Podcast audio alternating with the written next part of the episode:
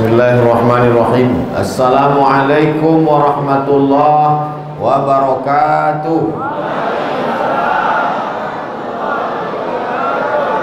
Alhamdulillahi rabbil alamin Wassalatu wassalamu ala ashrafil khalqi ajma'in Sayyidina wa maulana Muhammadin Wa ala alihi wa sahbihi wa man tabi'ahu ila yaumiddin Subhanaka la ilma lana illa ma 'allamtana innaka antal alimul hakim Rabbi shrah li sadri wa yassir li amri wa hlul 'uqdatam min lisani yafqahu qawli Nanti kalau duit itu kumpul sebelum beli ornamen nih belikan baterai nih agak dua biji.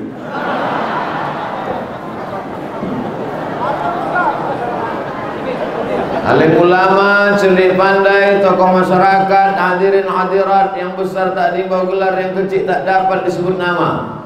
Insya Allah semuanya dimuliakan Allah Subhanahu wa taala. Yang membawa mushaf Al-Qur'an bisa dibuka surat Al-Maidah ayat 90. Saya yakin dan percaya tak ada yang bawa Quran karena semua sudah hafal Al-Qur'an. أعوذ بالله من الشيطان الرجيم يا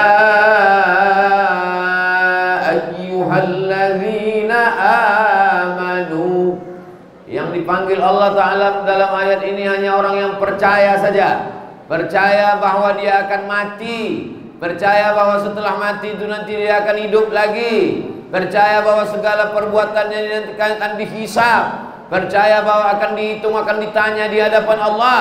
Percaya bahwa ada surga percaya bahwa ada neraka percaya bahwa ada malaikat kiraman katibin. Percaya bahwa dia akan disiksa kalau buat dosa percaya kalau dia akan dapat surga kalau berbuat pahala.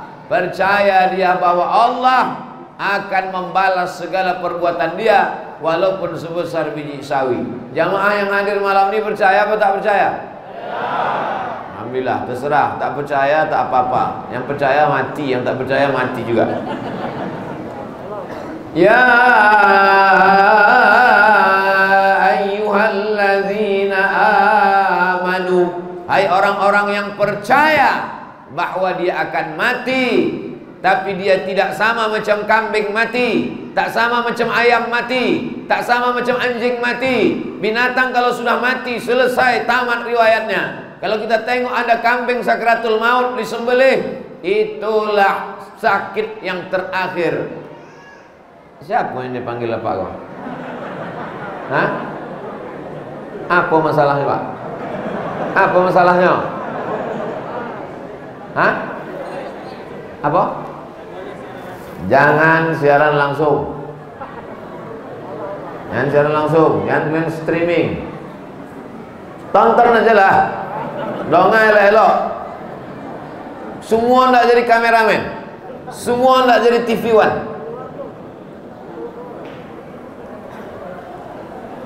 Ya ayyuhalladzina amanu hai orang yang percaya. Orang yang percaya itu disebut mukmin. Kalau perempuan mukminah maka disebut muslimin, muslimat, mukminin, mukminat. Muslimin, muslimat, mukminin, mukminat yang belum kawin dan belum sunat. Semuanya dimuliakan Allah taala. Innamal khamru yang pertama khamar. Khamar kain yang menutup rambut ibu namanya khimar. Apa namanya? Pakai kha, kha, khimar. Kalau pakai ha, ha koci, himar. Himar artinya keledai. Keledai lebih besar dari kambing, lebih kecil dari kuda. Namanya keledai. Adapun yang dikunyah-kunyah itu kedelai.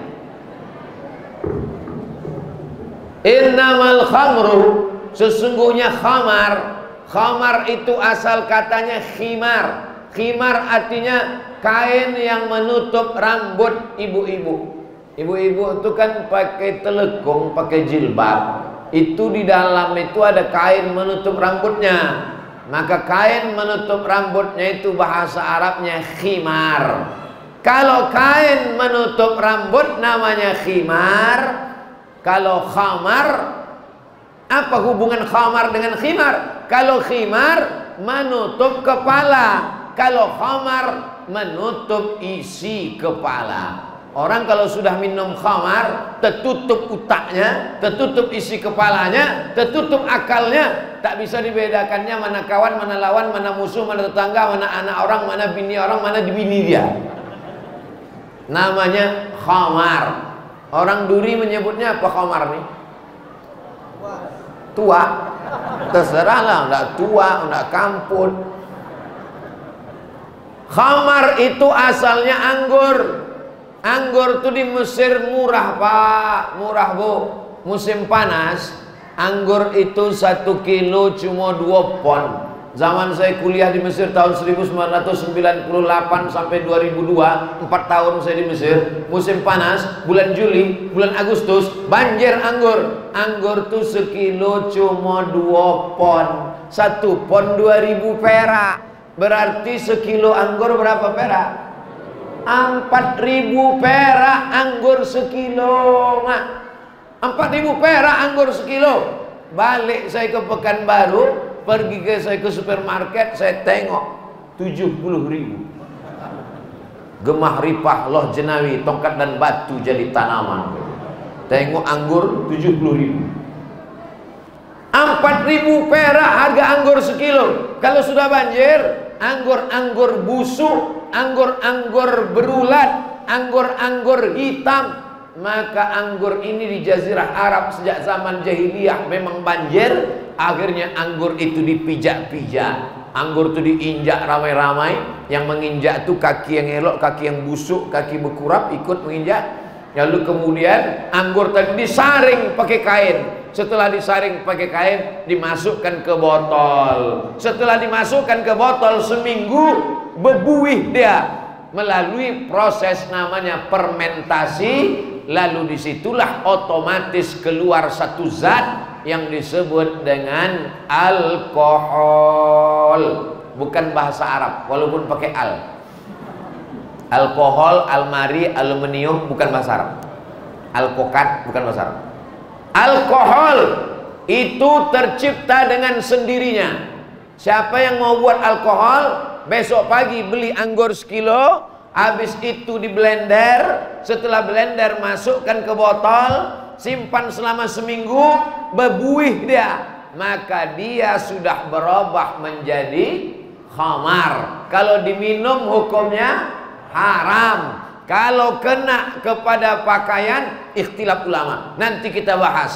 Innamal khamru sesungguhnya khamar. Asalnya khamar itu adalah cairan anggur. Bagaimana kalau yang bukan dari cairan anggur? Contohnya apa? Cairan nira. Ada nira di duri. Cairan nira dipotong pangkal kolang kaling, kolang kaling kan? Potong pangkalnya kolang kaling itu apa? Hah?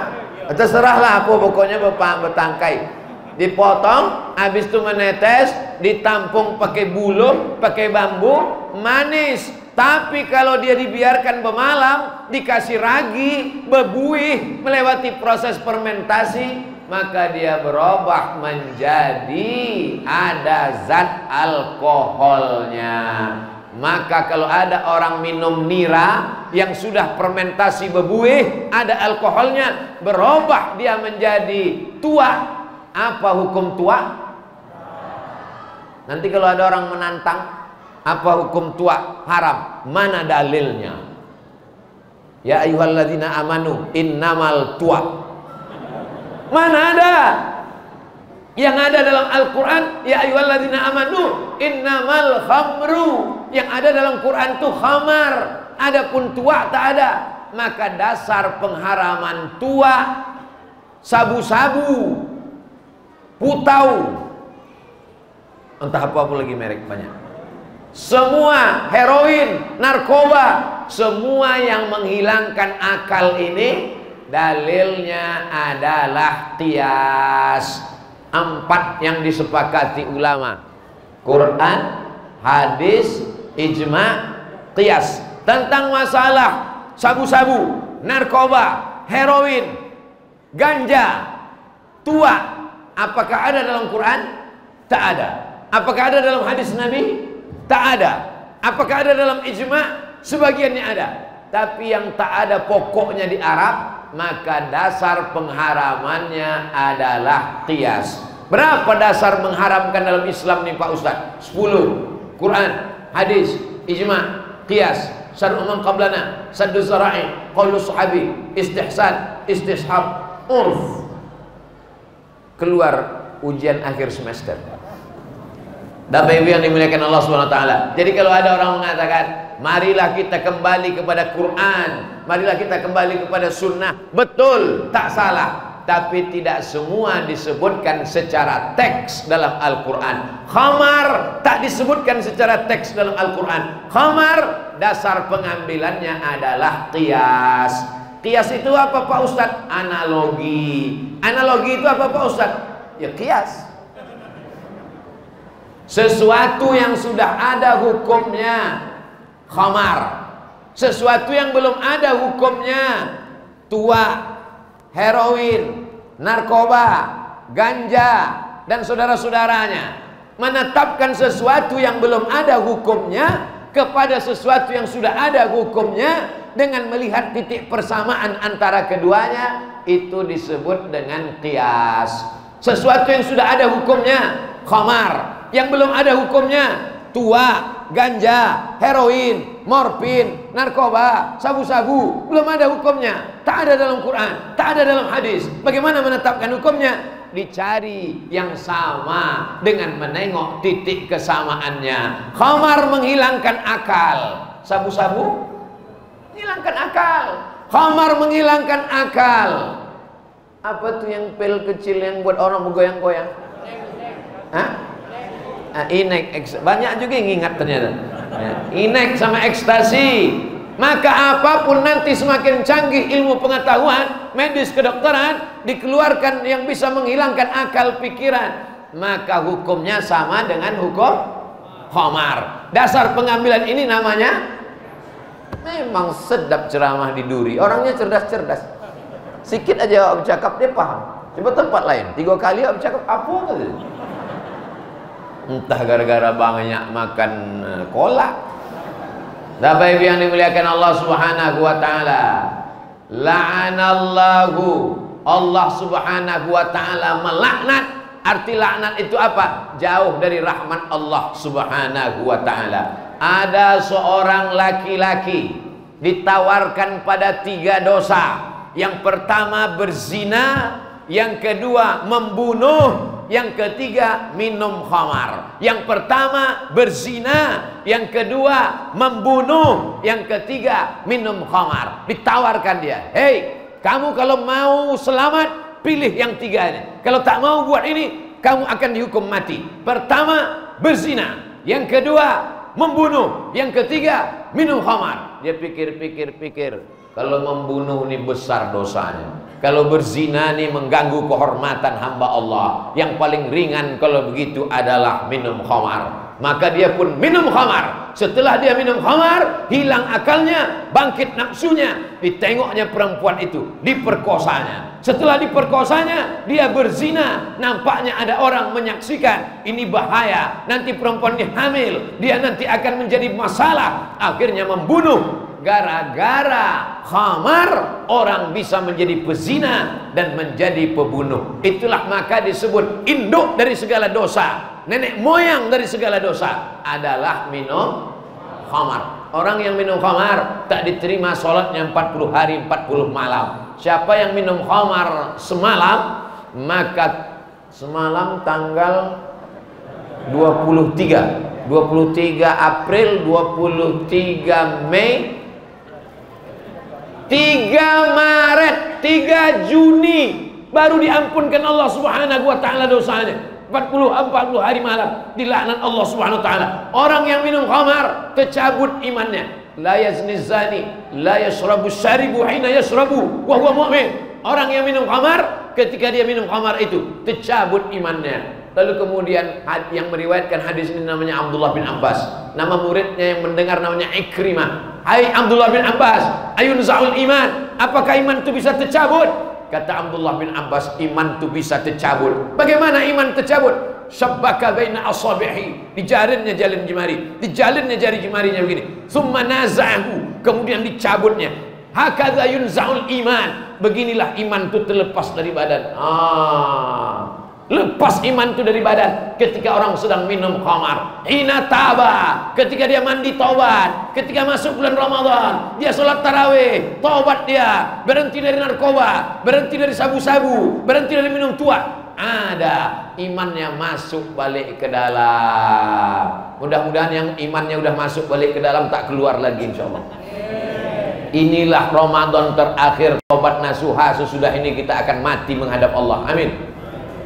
Banyak. Bagaimana kalau ada?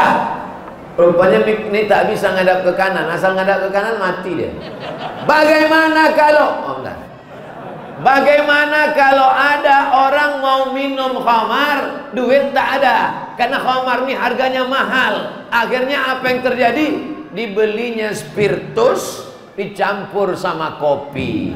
Namanya miras oplosan. Begitu dicampur spiritus sama kopi dicampur diaduk diminum. Begitu diteguk bukan mabuk mati kontan spiritus itu alkohol. Kalau kaki kita luka kalau kaki kita sakit kena bakteri berulat siramkanlah spiritus. Spiritus yang warna biru itu yang dulu untuk lampu strongkeng. Itulah pula diminum. Apa tak mendidih tangkai jantung di dalam? Apa tak rusak paru-paru di dalam? Apa tak rusak liver dan organ-organ tubuh di dalam? Yang untuk lampu strongkeng menyala. Ah, itu diminum sama dia.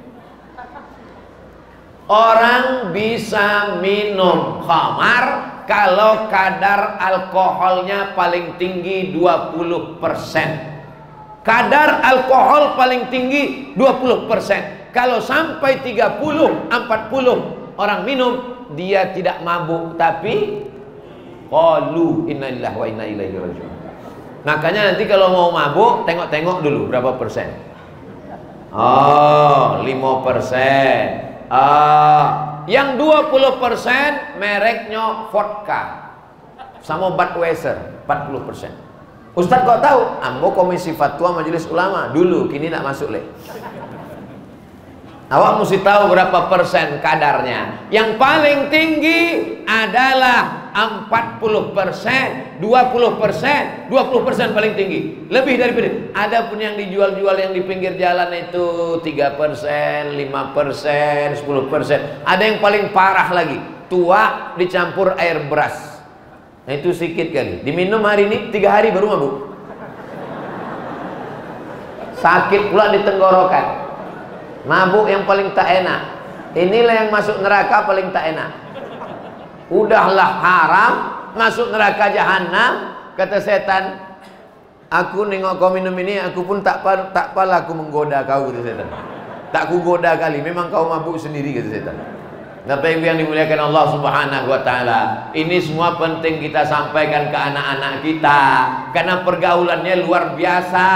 Maka dikatakan khamar itu kencing setan. Siapa yang meminum kencing setan, itulah yang orang mabuk kena khamar. Ini saya yakin dan percaya para peminat kencing setan pasti akan mengamuk mendengar ceramah saya ini. Ini nanti kalau diupload di YouTube channel Ustaz Abdul Somad Official, nanti kalian tonton 2 3 hari lagi ceramah di Duri tentang kencing setan. Nanti kalau kalian tengok di situ ada yang ngasih jempol terbalik, ah, itulah yang tukang minum kencing setan.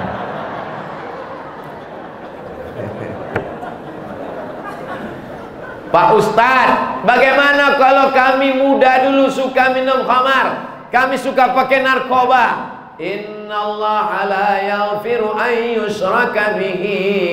Allah tidak mengampuni dosa syirik yaghfiru ma duna dzalika liman yasha Allah mengampunkan dosa selain syirik. Kabar gembira bagi yang pecandu narkoba yang dulu mengisap ganja yang dulu minum khamar yang dulu minum tua yang dulu pakai morfin yang dulu pakai ekstasi. Sebelum masuk dia pakai ekstasi sebelum dimakannya ekstasi sebelumnya diminumnya ekstasi. Kepanasannya begini dia kipas nah Begitu udah masuk ekstasi, kipas tuh diam, kepala dia goyang.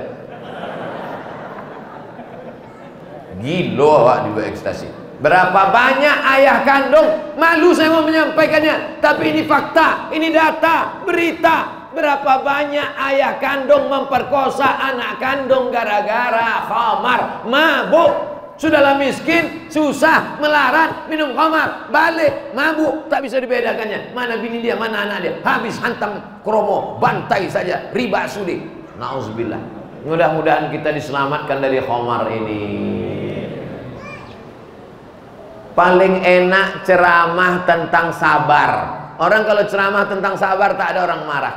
Jamaah sekalian, marilah kita sabar. Ibu-ibu, ibu kita sabar ya bu ya. Ibu siap sabar. Ibu siap sabar. Ibu siap sabar. Suaminya dilarikan pelakor sabar. Jadi katanya sabar. Kalau sudah cerita khamar, maka orang marah. Abdul Somad cerita tentang khamar. Bandar sabu-sabu marah. Penjual narkoba marah. Tukang minum khamar marah. Yang tukang memberikan izin supaya buka pabrik khamar marah. Yang tukang jualan khamar marah. Tapi saya tak peduli. Yang penting saya sudah menyampaikan. Yang amar ma'ruf banyak. Mari sholat. Mari puasa. Mari baca Quran. Tapi yang nahi mungkar banyak orang takut kita laksanakan amar ma'ruf nahi. Saya tak menyalahkan ustaz-ustaz yang amar ma'ruf. Karena itu memang sudah kewajiban kita bersama. Tapi yang mungkar nih mesti kita jelaskan. Supaya anak-anak kita tahu cucu-cucu kita tahu. Saya dibawa oleh BNN Badan Narkotika Nasional. Assalamualaikum. Waalaikumsalam. Ustaz Abdul Somad bisa kami bawa bersama BNN besok? Bisa Ketua BNN Ustadz Abdul Somad. Dokter. Dokter pun berceritalah bapak-bapak ibu-ibu saudara sekalian narkoba ini sangat berbahaya sekali. Nanti dia akan masuk ke otak kita ujung-ujungnya mati. Masuk dia akan ke merusak jantung merusak merasuk mati. Bukan ceritanya mati aja semua. Habis itu datang bapak BNN polisi Bapak-bapak, ibu-ibu, saudara-saudara, anak-anak muda sekalian, jangan sampai kita pakai narkoba, nanti pakai narkoba kena pasal sekian masuk penjara, ini masuk penjara. Nah, yang tadi mati, yang ini penjara. Nah, dianggap mereka Ustadz Somad datang untuk menenangkan. Nah, sekarang mari kita dengarkan Ustadz Abdul Somad tentang narkoba. Siapa yang pakai narkoba? Neraka jahanam tempatnya. Tembak aja cocoknya, matikan ya Pak. lebih ngeri pula lagi Ustadz gitu. Dua tiga hari sesudah itu menelponlah ibu tadi. Kebetulan yang sama kami itu dokter ibu-ibu. Assalamualaikum. Waalaikumsalam. Ini betul nomor Ustaz Abdul Somad. Betul, tak salah lagi. Bu siapa? Saya dokter. Oh iya bu dokter. Kita kemarin sama waktu penyuluhan Badan Narkotika Nasional Pak Ustaz. Iya iya bu, iya bu. Apa tuh bu? Ustaz Somad. Ini orang kena narkoba tidak selesai dengan dokter dan polisi tidak selesai dengan penjara. Orang yang kena narkoba ini mesti disehatkan melalui sentuhan agama. Mesti diceramahi, kau akan mati, kau akan tua, kau akan sakit, kau akan masuk rumah sakit, kau akan di ruang ICU. Kau mau ke mana? Hidup ini hanya sementara. Jadi Ustadz Somad tolong nanti berikan penyuluhan di tempat kami tempat orang-orang kena narkoba ini. Ah, insya Allah bu, insya Allah, insya Allah saya datang. Ah, insya Allah. Sampai sekarang tak ada di teleponnya lagi.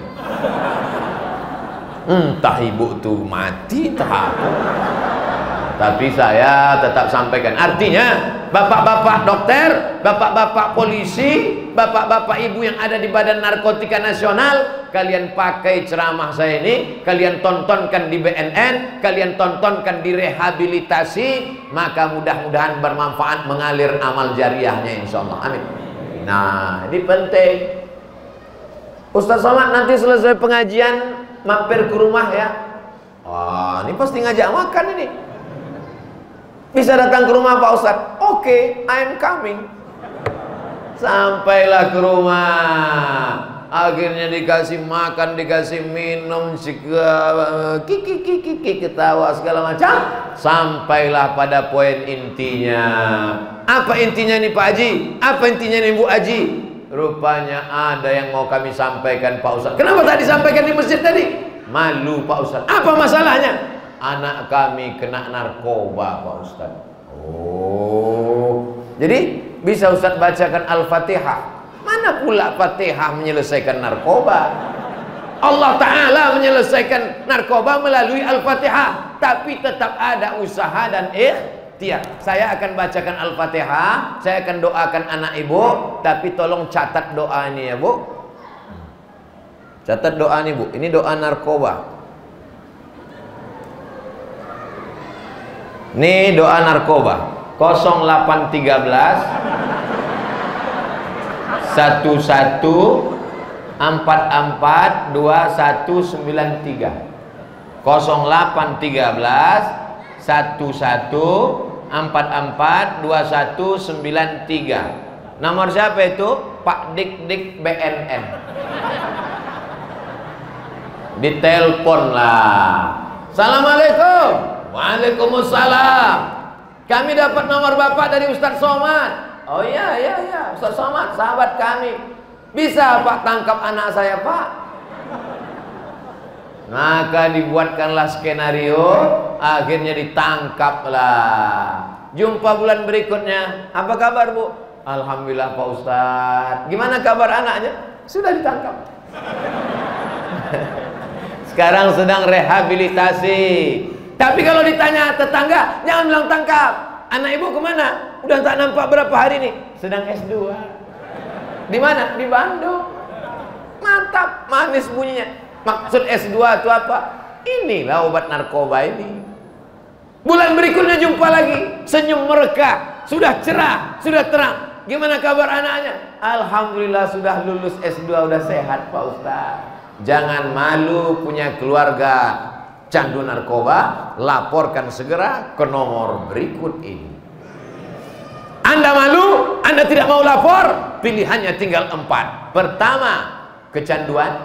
Selanjutnya, gila. Selanjutnya, penjara. Selanjutnya, neraka jahanam. Habis.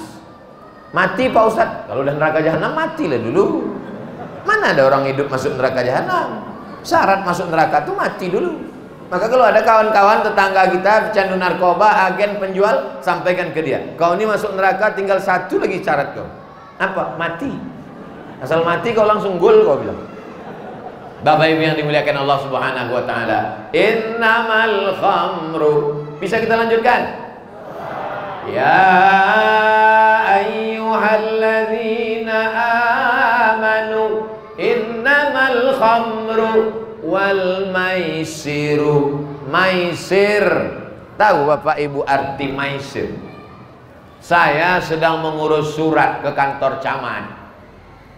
Mau pergi ke Mesir, ngurus surat kantor camat. Tertulislah di dada pegawai kantor camat itu, Maisir. Saya tengok, wah Pak Maisir. Ada nama Pak ini dalam Al-Quran. Surat Al-Ma'idah ayat 90. Innamal khamru wal maisir. Maisir artinya judi. Mohon maaf Pak Maisir. Itu maka kalau anda bagi nama anak, jangan asal buka Quran. Ini buka Quran. Aku ya Allah, apa yang tertengok aku nanti itu ku kasih nama anak. Buka buka buka. Maisir. Amin Maisir. Buka buka buka buka tengok. Ah. Kasihlah nama anak yang ada dalam Al-Quran. Nama anak apa ada dalam Quran? Ada. Siapa nama anak apa? Kiau. Mana ada kiau dalam Quran? Itulah yang dibaca 17 kali sehari semalam Pak Ustaz. Mali kiau. Mohon maaf Pak Kiau.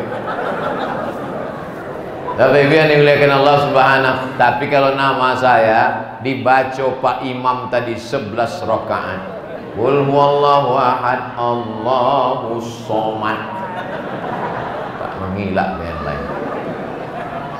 Innamal khamru khamar wal maisir judi. Saya berjalan sama kawan saya. Kami sama-sama kuliah. Rambut kawan saya ini panjang kami sedang jalan-jalan tiba-tiba datang orang mengejar dari belakang berdua mengejar kami sudah mau lari mau lari karena ada orang mengejar tapi karena kami kami khawatir, akhirnya kami diam. Rupanya yang mengejar kami berdua tadi sedang taruhan. Apakah kawan saya yang rambut panjang tadi laki-laki apa perempuan?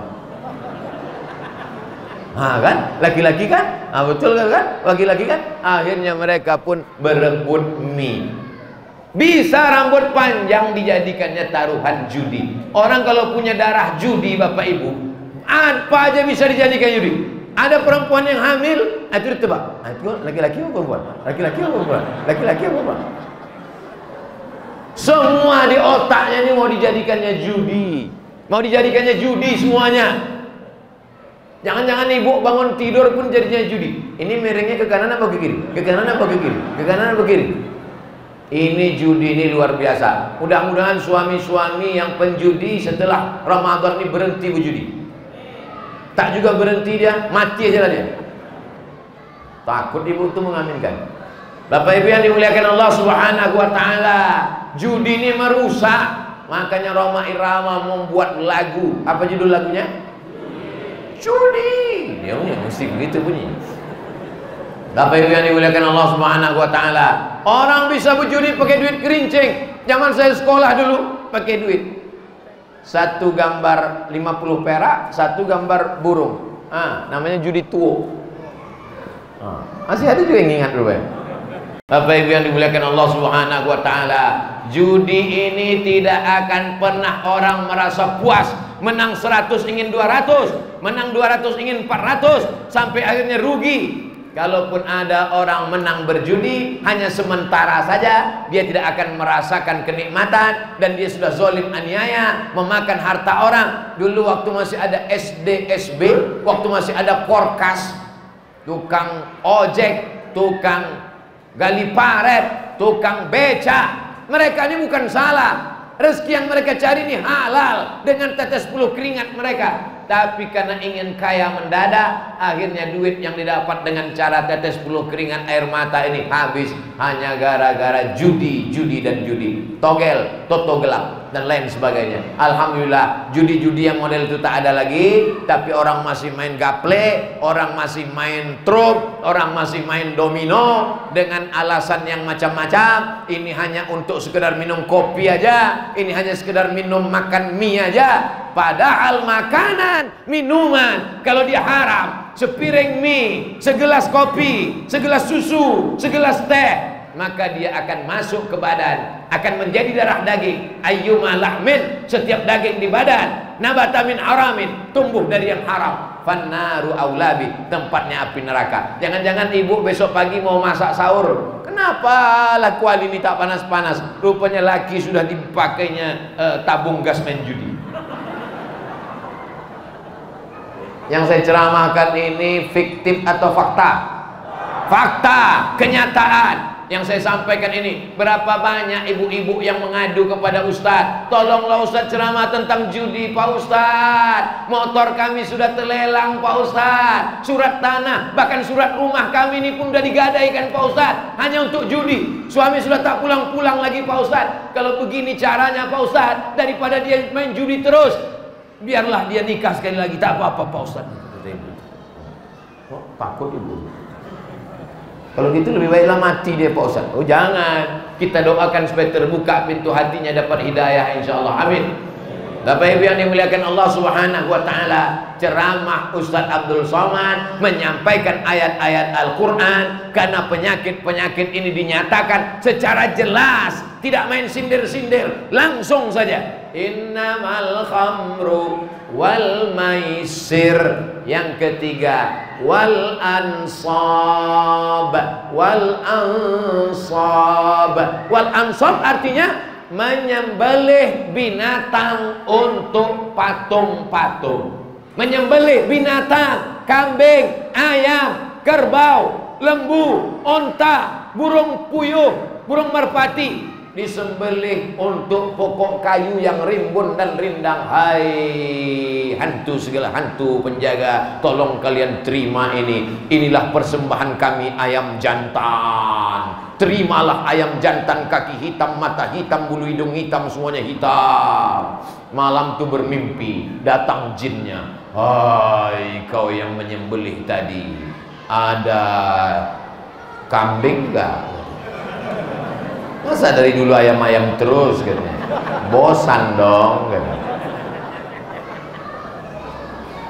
Wal ansab menyembelih binatang untuk berhala menyembelih binatang untuk hutan. Itu hutan-hutan di Riau. Kalau mau dibuka kebun sawit, kebun karet, kebun gota mau dibuka itu mesti dipotongkan dulu ayam dipotongkan daging kam, kepala kambing. Supaya apa? supaya apinya tidak melarat ke mana-mana.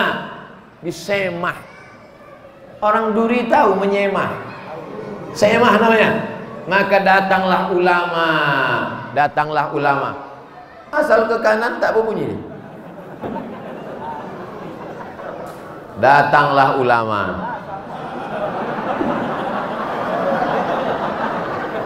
kalau gitu nengok ke kiri aja datanglah ulama. Ulama dari kabupaten dari Siak Sri Indrapura. Kata ulama tadi bertanya sama sama orang Melayu. Eh kalian orang Melayu? Yo yo buya yo ulama. Apa yang kalian buat nih kami kalau tidak membuka hutan, kami potong kambing. Kepala kambing ini kami kasih kepada jin-jin penjaga ini. Oh tak boleh, haram. Kalau kambing tak kami potong, nanti air sungai tak mengalir, ikan tak datang. Kalau kambing tak kami potong, hujan tak turun. Karena ditahan oleh jin-jin penjaga hantu, jembalang tanah. Kalau tak kami potong, maka nanti api ketika membakar ulama dulu orangnya santun.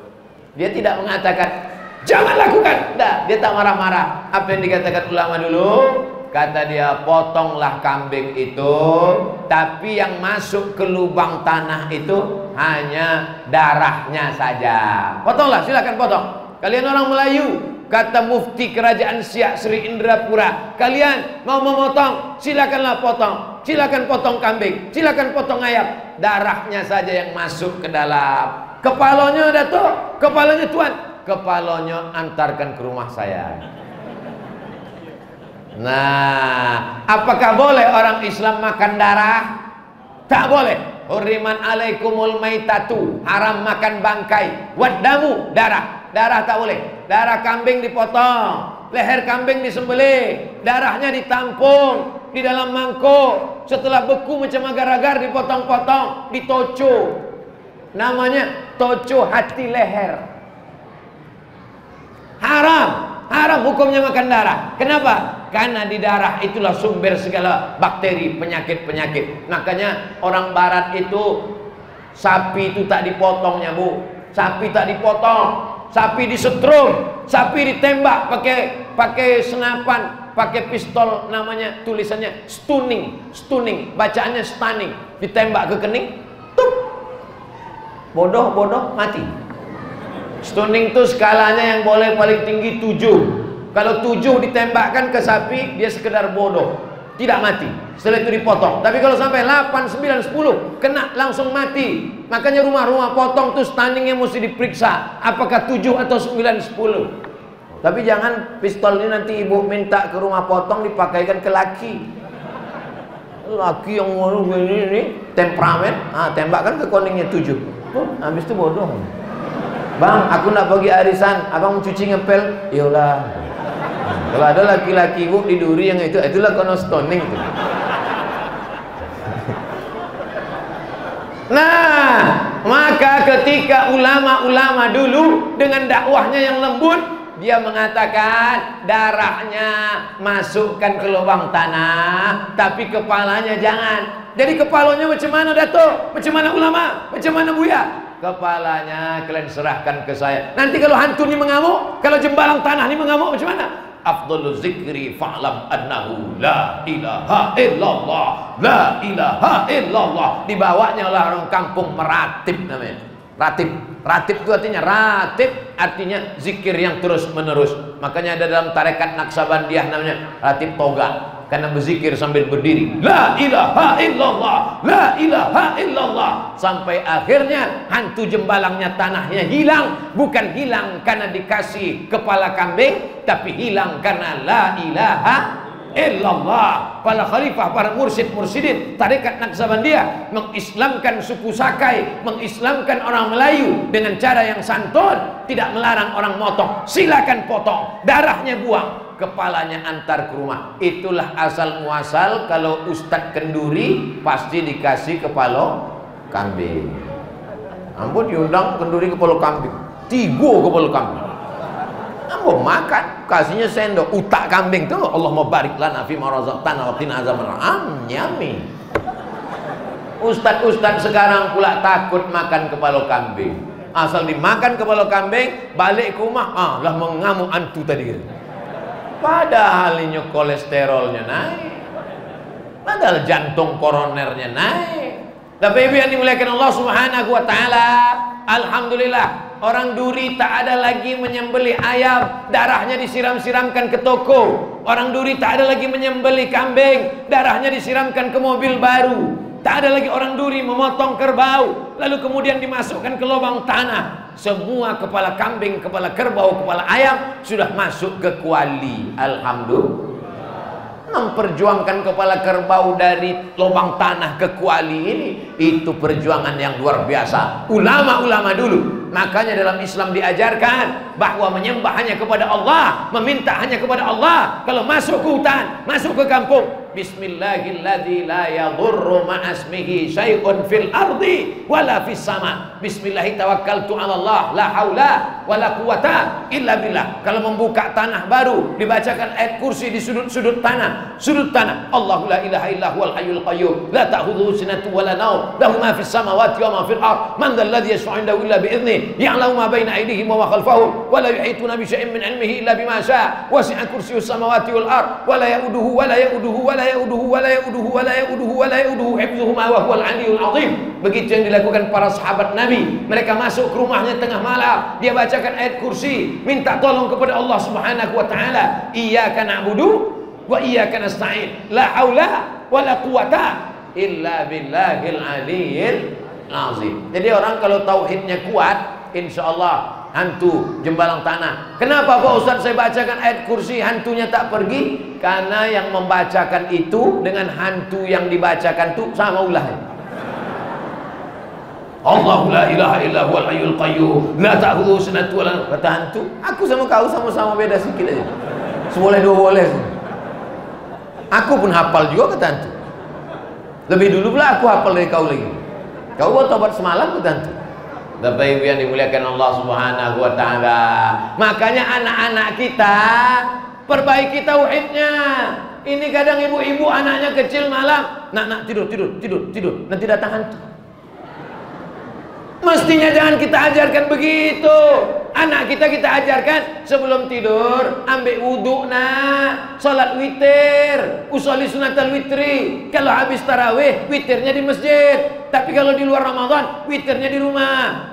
Supaya apa? Kalau kau berwudu, dikirim Allah malaikat. Sebelum tidur malam, baca Fatihah, Kul wallah, Qul bil falak, bin nas, ayat kursi, pangkal Al-Baqarah, ujung Al-Baqarah, hembuskan ke tapak tangan, disapukan ke muka, ke kepala, ke badan, miring ke kanan. Bismika, Allahumma ahya wa amut. Ninda, cepat-cepat tidur. Nanti datang hantu, hantu, hantu. Bapak Ibu yang dimuliakan Allah Subhanahu wa taala. Ini amat sangat penting. Kenapa? Karena ini berpengaruh kepada tauhid akidah kita kepada Allah Subhanahu wa taala. Ya ayyuhalladzina amanu innamal khamru sudah wal maisiru sudah wal ansabu menyembelih binatang untuk berhala sudah. Yang keempat, yang terakhir wal azlam. Azlam. Apa azlam ini? Azlam adalah anak panah. Ini anak panah. Payah pula buat anak panah. Anak panah. Anak panah yang belum dikasih bulu ayam. Di pangkal anak panah ini dikasih bulu ayam biar supaya arahnya tepat sasaran. Payah saya menjelaskannya karena tak ada anak panah. Kalau ada saya contohkan sekali mana Anak panah ini tiga. Anak panah ini tiga. Jadi kalau mau membuat keputusan, maka anak panah ini digoncang. Masukkan ke tabung, digoncang. Ah, misalnya besok dia mau pergi, mau musafir, maka digoncang anak panah. Tertulis itu anak panah pergi. Tidak pergi kosong. Ah goncang. Besok pergi apa tidak ya? Ah goncang dulu. Ah goncang. Tengok. Pergi. Ah pergi besok bisnis apa tidak ya? Ah goncang. Besok jualan apa tidak ya? Goncang. Namanya aslam. Ada orang duri namanya aslam. Kalau ada berarti tukang guncang anak panah. Setelah Islam datang perbuatan azlam ini dilarang diganti dengan istikharah istikharah kalau besok mau pergi, besok mau ikut tes CPNS, besok mau kerja, besok mau bisnis, besok mau dagang, besok mau buat rumah, bukan dengan mengundi nasib dengan anak panah, tapi salat sunnah istikharah. Usolli sunnatal istikharah ini lillahi taala. Allahu akbar. Ke mana condong hatimu? Ke situlah kau dipilihkan Allah. Makhaba man istakhara wa man nadima man. Tidak akan sia-sia orang yang mau istikharah tidak akan menyesal orang yang mau minta pendapat orang lain. Saya mau bisnis nih pak. Kira-kira kalau bisnis sama orang ini cocok apa tidak? Kira-kira kalau saya lanjutkan ini bisnis karet gotah sawit kacang tanah ternak ikan ternak puyuh ternak ayam cocok apa tidak? Oh menurut saya kau jangan ternak puyuh di sana. Kenapa? Itu dekat airport. Kenapa tak boleh ternak puyuh dekat airport karena dekat airport itu pesawat selalu lalu lalang puyuh ini stres bising mendengar itu akhirnya dia tak mau kawin hmm. akhirnya puyuh tak bertelur jadi ada ilmunya tanya kepada orang ilmu paham puyuh peternakan ada fakultasnya ada doktornya, ada dosennya. Setelah itu baru istikharah minta pendapat, bukan dengan menggoncang. Ini sekarang kira-kira zaman sekarang masih ada orang yang mau mengambil keputusan dengan menggoncang. Masih ada? Ada. Malah lebih canggih lagi. Canggih lagi. Apa namanya? Dia buka laptopnya kalau di bisnis. Pak, gimana? Jadi kita bisnis besok? Tunggu sebentar. Saya buka dulu. www.goncanganakpanah.com Zaman dulu orang bertanya ke dukun pergi ke rumah dukun. Pak dukun, saya besok saya mau bisnis boleh apa tidak? Kata Pak Dukun hari ini hari tak baik. Jam ini jam tak baik. Kau lahir bulan apa? Bulan April. Bintangnya apa? Bintangnya Gemini. Oh tak boleh bisnis hari ini. Cocoknya hari ini. Maka ini semua dilarang dalam Islam termasuk dalam mengundi nasib. Kita berkata la ilaha illallah. Tak ada jin tak ada hantu tak ada minta kepada setan tak ada minta kepada dukun La ilaha illallah Muhammadur Rasulullah. Kau bisnis, kau usaha Kau istikharah, kau berusaha. Kalau beruntung berarti Allah mengujimu dengan untung, dengan duit. Kalau rugi berarti Allah mengujimu dengan kerugian. Kau lulus dengan kerugian Berarti kau sabar dapat pahala. Kau untung dengan keuntungan Berarti kau bersyukur Orang Islam tetap baik. Kalau dia untung dapat duit bersyukur. La in syakartum la azidah Nakum. Kalau ternyata rugi, dia sabar, dapat juga pahala. Innama yuwaffas sabiruna ajrahum bighairi hisab. Kita mendekat kepada Allah dengan dua sayap. Macam seekor burung yang terbang, maka dengan dua sayap dia pakai. Pertama, sayap syukur. Yang kedua, sayap sabar. Ini banyak umat jamaah ini macam-macam hidupnya, macam-macam takdirnya. Yang senang bersyukur, yang susah bersabar, yang sehat bersyukur, yang sakit bersabar, yang kaya bersyukur, yang susah bersabar. Ada orang kaya bersyukur, dua kali dia untung. Hidupnya enak, syukur dapat surga. Sudahlah melarat, mabuk pula. Di dunia sengsara, akhirat neraka jahanam menyala-nyala. Maka inilah orang tak dapat apa-apa sama sekali. Innamal khamru wal maisiru wal ansabu wal azlamu. Apa kata Allah? Rijsun najis min amali syaitan. Perbuatan setan. Fajtanibu jauhi. Tiga kata Allah tentang khamar khamar itu najis perbuatan setan jauhi. Tiga kata Allah tentang narkoba. Narkoba itu najis Perbuatan setan Jauhi Tiga kata Allah tentang mengundi nasib. Mengundi nasib itu najis, perbuatan setan, jauhi. la'allakum tuflihun. Kalau kau jauhi yang empat ini, insya Allah engkau akan menang beruntung dalam hidup. Amin. Saya tak percaya ceramah Ustaz Somad. Tetangga saya jual narkoba, buktinya dia kaya, rumahnya besar, mobilnya besar, bininya besar, dompetnya besar, duitnya besar. Katanya kalau pakai narkoba susah. Yang kita cari ini bukan sekedar besar banyak, tapi yang kita cari ini adalah salamatan fid din wa afiatan fil jasad wa ziyadatan fil ilmi wa barokah wa barokatan begitu saya bilang wa barokah wa barokatuh ini mau cepat aja selesai ceramah. Wa barokatan yang mau kita cari ini berkahnya bu. Yang mau kita cari ini berkahnya pak. Jangan sampai duit kita banyak Tapi duit antu dimakan setan. Duit tuyul dimakan genderuwo. Yang mau kita cari ini adalah berkah-berkah. Mana contoh duit yang berkah? Nih duit berkah dibelikan karpet masjid Orang sholat mengalir pahalanya. Nih duit karpet Duit berkah dibelikan kipas angin. Semua orang yang di bawah merasakan tenang sholat dapat berkahnya. Nih duit berkah dibelikan ke lampu walaupun tak hidup. Tapi setiap orang menengok lampu nih semuanya macam menengok kucing. Eh, bat saya kemarin ceramah di Duri itu. Macam mana? Ceramah di Duri, bisa pula lampu itu tergantung di awan gitu. Coba tengok katanya bisa buat lampu itu tergantung di awan. Luar biasa tapi semua yang berkah-berkah ini dilarang oleh setan setan selalu menghadap menghadang asyaitonu idukumul faqra Setan selalu membisikkan, jangan kau bersedekah, nanti kau akan fakir. Jangan kau bersedekah, nanti kau kena covid. Jangan kau bersedekah. Ini sekarang musim susah cari duit. Jangan kau sedekah, jangan kau sedekah, jangan kau sedekah, jangan kau sedekah. Supaya apa? Supaya setan dapat kawan di neraka. Setan tuh kerjanya multi level marketing. Tapi bukan berarti orang level marketing saya Setan tuh mengajak-ajak orang, ayolah, ayolah, ayolah, jangan sedekah, jangan sholat, jangan puasa, ayolah kata setan. Tapi bapak ibu saya yakin dan percaya Masyarakat duri melawan setan Buktinya apa? Masjidnya bagus Buktinya apa? Ini ornamen hiasan-hiasan Tukang sudah datang dari dari Dumai Insya Allah Sekali lagi nanti saya datang kemari Udah cantik ukiran-ukirannya insya Allah tapi yang paling salut saya nengok masjid di Duri ini adalah bahwa jamnya mahal sampai 2-3 biji, kipas anginnya banyak, lampunya bagus, tapi tak perlu dikunci. Hah? Aman itu. Hah?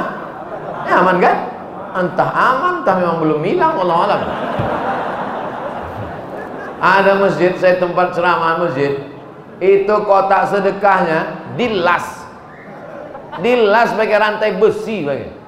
Nah, tapi ini lah tidak pakai jeruji besi. Tapi walaupun bagaimana, ini mesti kita cepat tutup juga. Takut kita berubah pikiran habis Ramadan ini kan. Nah. Soalnya sekarang ya setan-setan masih dibelenggu.